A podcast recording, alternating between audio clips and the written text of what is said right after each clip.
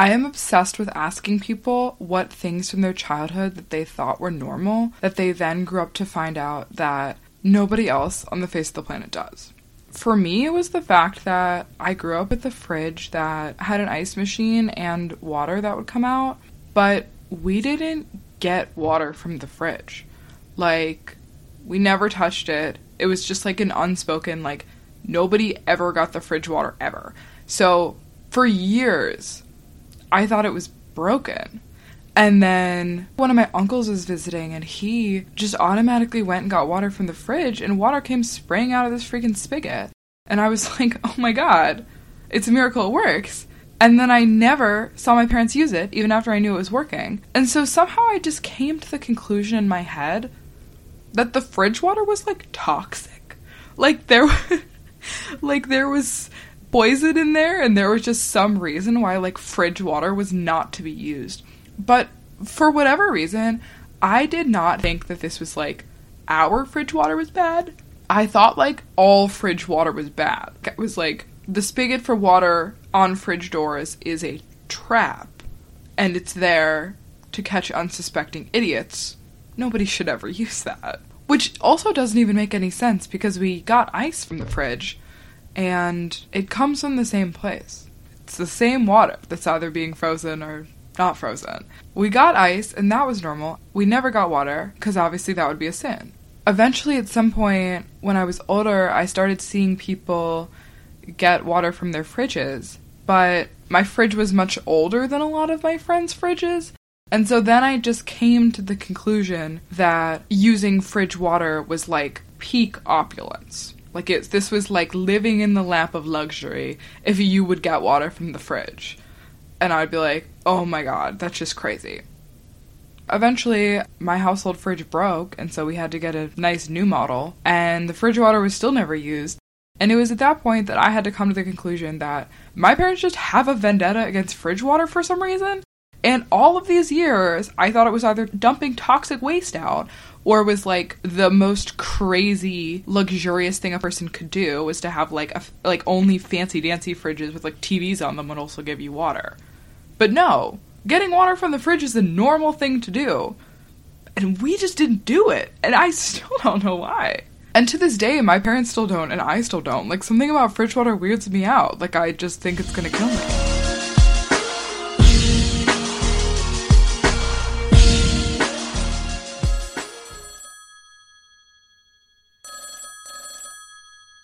This is Camelia. Please pick up the phone. Okay, um, this is not the easiest thing for me to admit because I know I'm coming at this from a biased angle and I just can't get past it.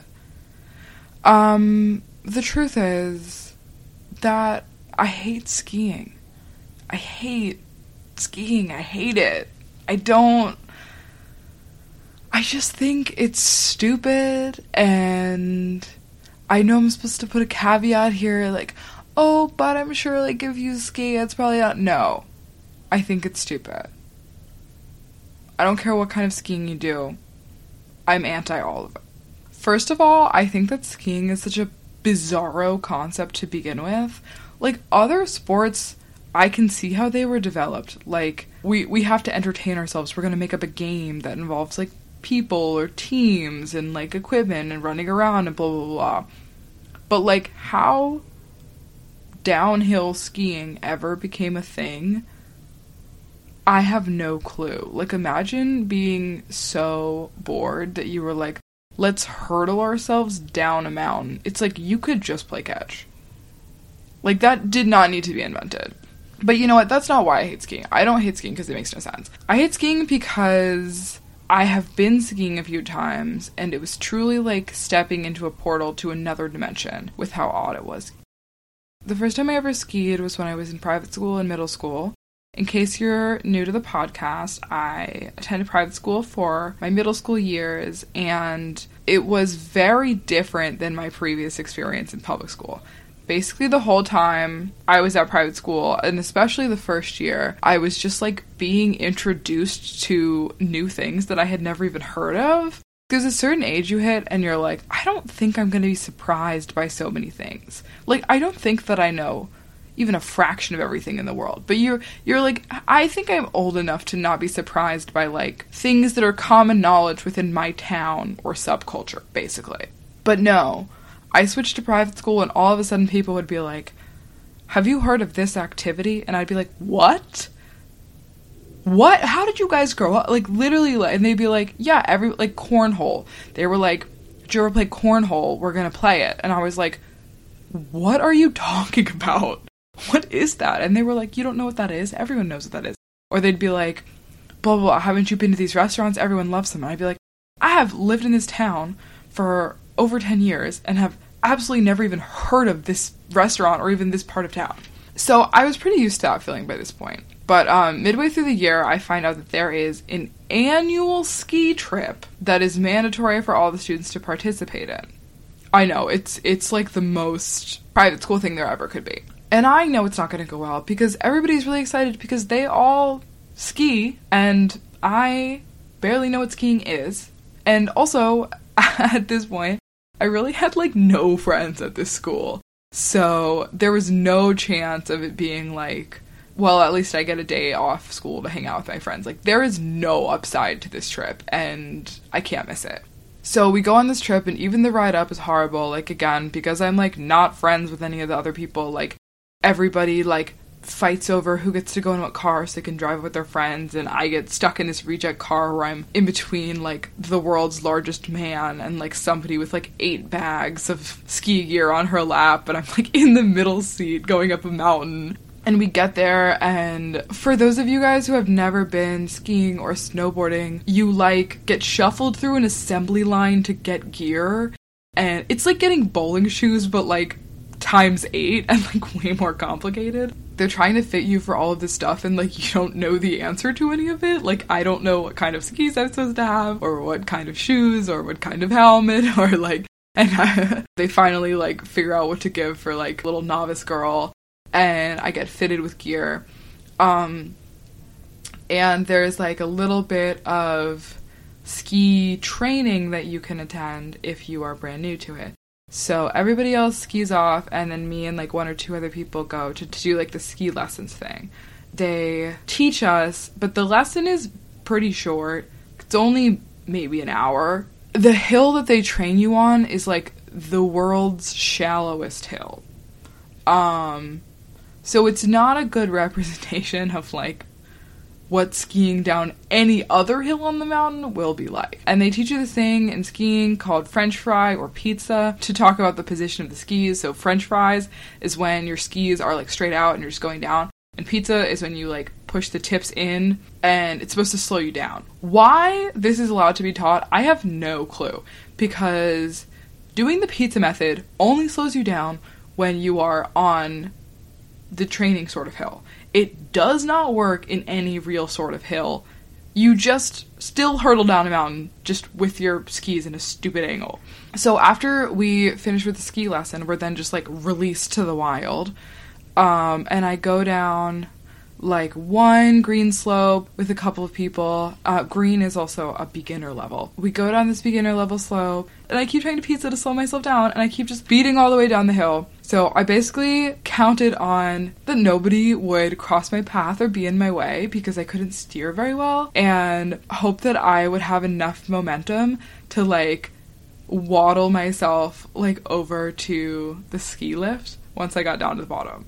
So I would end up going so fast because I couldn't slow down or I couldn't go side to side or anything. I would just like hurtle down the mountain. We end up trying to then do another slope. And we start going down, and very quickly I realize that I am out of my depth. Like, I'm looking down and I'm like, oh my god.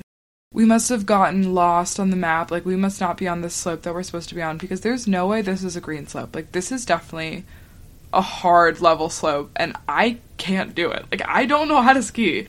So I fall and I'm staring down the rest of the mountain and I'm like, this is too difficult for me. Like, it's really unsafe for me to do this.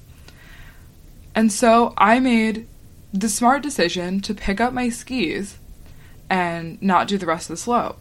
And then I made the very, very stupid decision to walk up the mountain. You heard me right. Not down, up. I didn't even consider that I could have just walked the rest of the way down and met everybody. Oh no. I turn around and I put those friggin' skis over my shoulder like I was Tom Sawyer and I trudged my way up a fucking mountain. And it took me hours.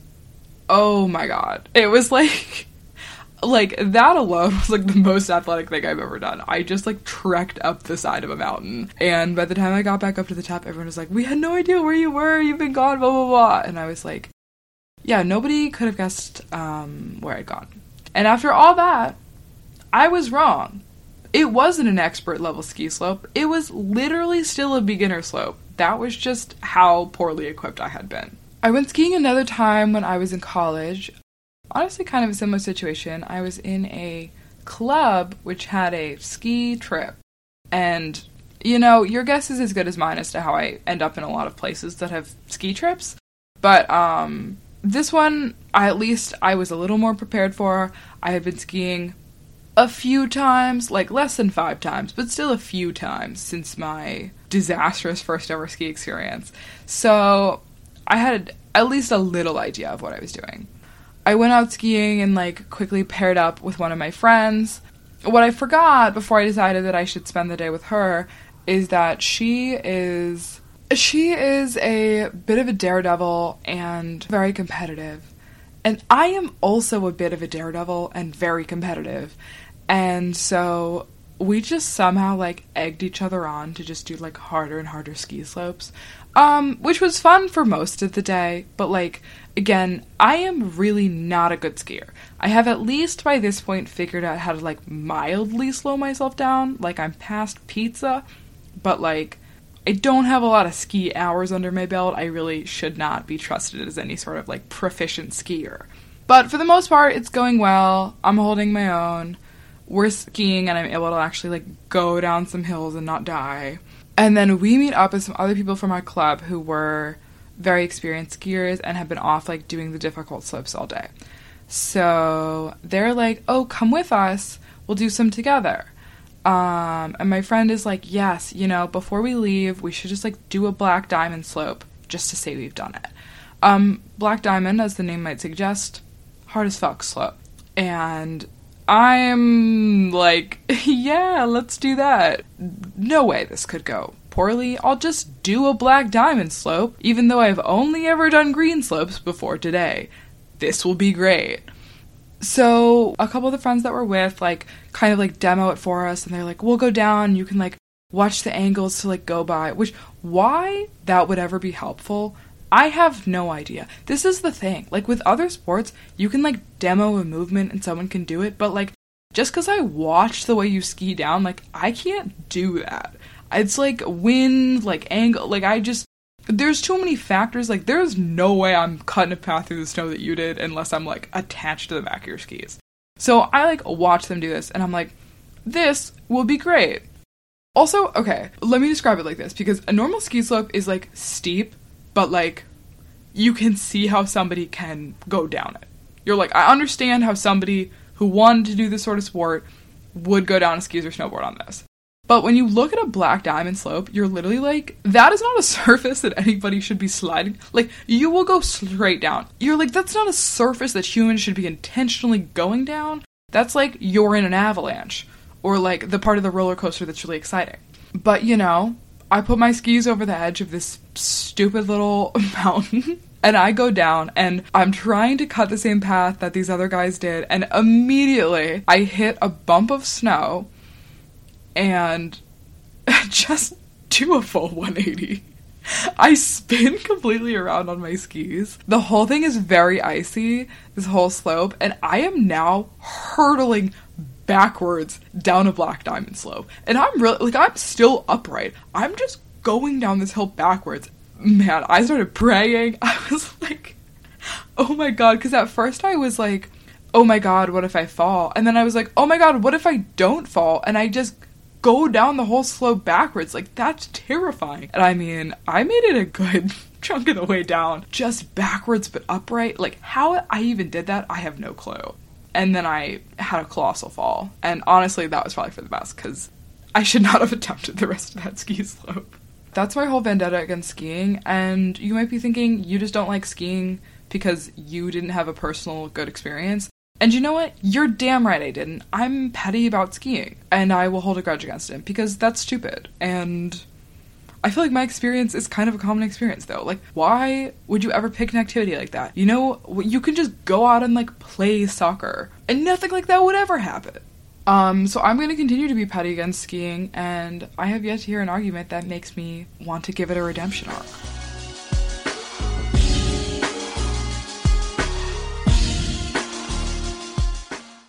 This week, I'm proud to tell you that our latest sponsor is a local business. DC Sirens are the standout siren noise, and they were founded right in my own city. DC Sirens was founded by a woman who heard an ice cream truck and said to herself, What if this was the noise ambulances made? That signature jaunty jingle is what makes DC Sirens the best in the biz. DC Sirens are so popular that you can hear their product at work during all hours of the day and night. Speaking personally, it's been such a fun touch when I'm trying to record. Thank you, DC Sirens, for being a wonderful local business. We're glad to have you as a partner on the podcast. And remember, DC Sirens, because why shouldn't a crisis sound be a bit more catchy? I think that political party names have gotten too confusing. Or I guess I almost mean the opposite of too confusing. Like they're too vague. When you hear Democrat or Republican, that doesn't mean anything. And the words themselves refer to a Democratic style of government and a Republican style of government. And we we live in a representative democracy, which is specifically both of those things. So the titles of the political parties are so meaningless. Each party is associated with different agendas, different party points, and different issues that are important to them. But it's still way too broad. Like there's this huge umbrella that's supposed to represent all of these different candidates. But as we know, if you've turned on like any news ever, the political parties like people within political parties are not completely in alignment with each other and obviously we're not the voters. Like we don't agree with everybody else who identifies as being the same party as us. But also the candidates themselves are not all agreeing on the same points. And it depends so much based on you know what uh, state or district they're representing as well as just like what their personal views are what kind of stuff they're advocating for. They could be farther right farther left more in the center. And i think it's really silly to have all of these people running under the same name when they basically have nothing in common. Now, I know in other countries there are just more parties and there are a lot of arguments for more than a two party system. I think that that's not aggressive enough. I think what we need is to just get rid of the idea of parties and every individual candidate should have a quote unquote political party that is basically just a tagline for what they're supporting.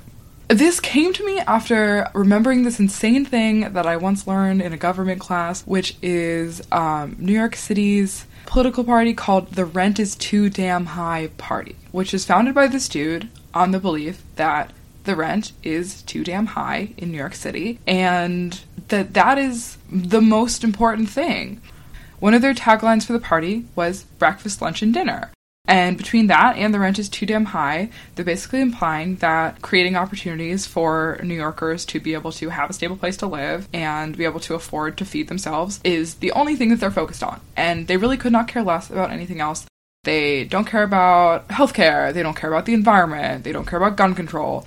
And you know what? That's believable at least because it's like very hard as a representative or a politician to have only a few years and be able to implement so so many different things it's also like not complicated. Like you're voting for somebody who's a part of the rent is too damn high party. You know what's important to you and you know what's important to them and actually, just as like a funny little side note, this party actually changed its name from the Rent is Too Damn High party with the number two to Rent is Too Damn High with the word two. And I just think that's great that they were like, the number two is too silly. People won't take us seriously enough. But the swear word, that's fine.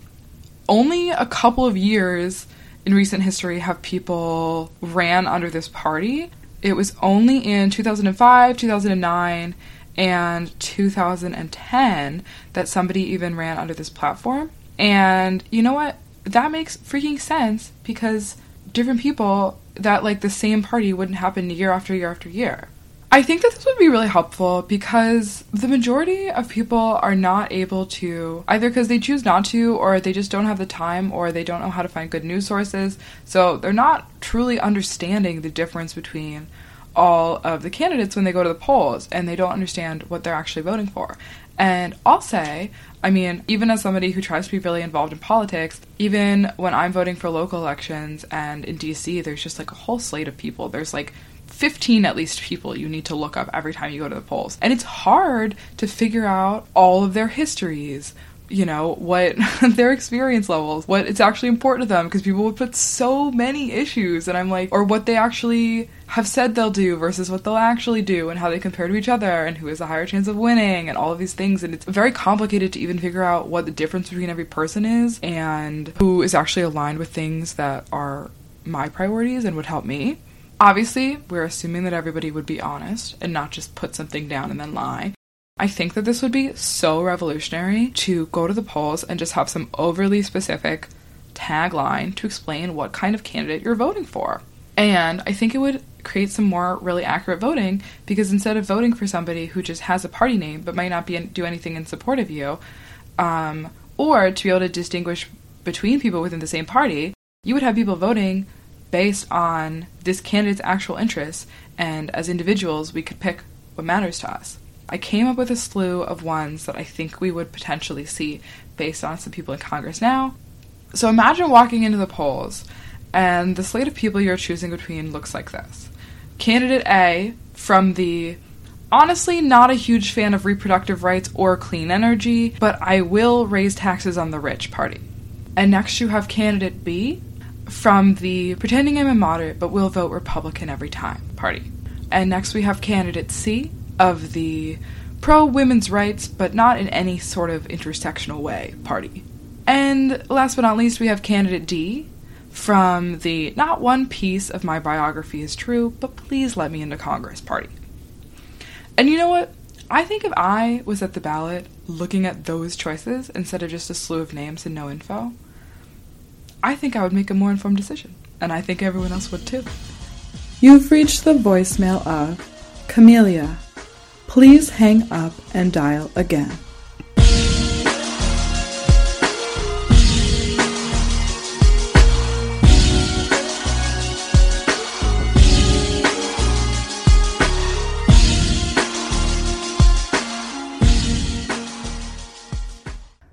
For listening to this episode of Pick Up the Phone. Our show would not be possible without the support of our amazing team. Our executive producer is Camelia Pastor. Our audio editor is Camelia Pastor. Our graphic designer is Camelia Pastor. Our marketing team, Camelia and Pastor. Sales and analytics, Camelia Pastor. And of course, this season's intern is Camelia Pastor.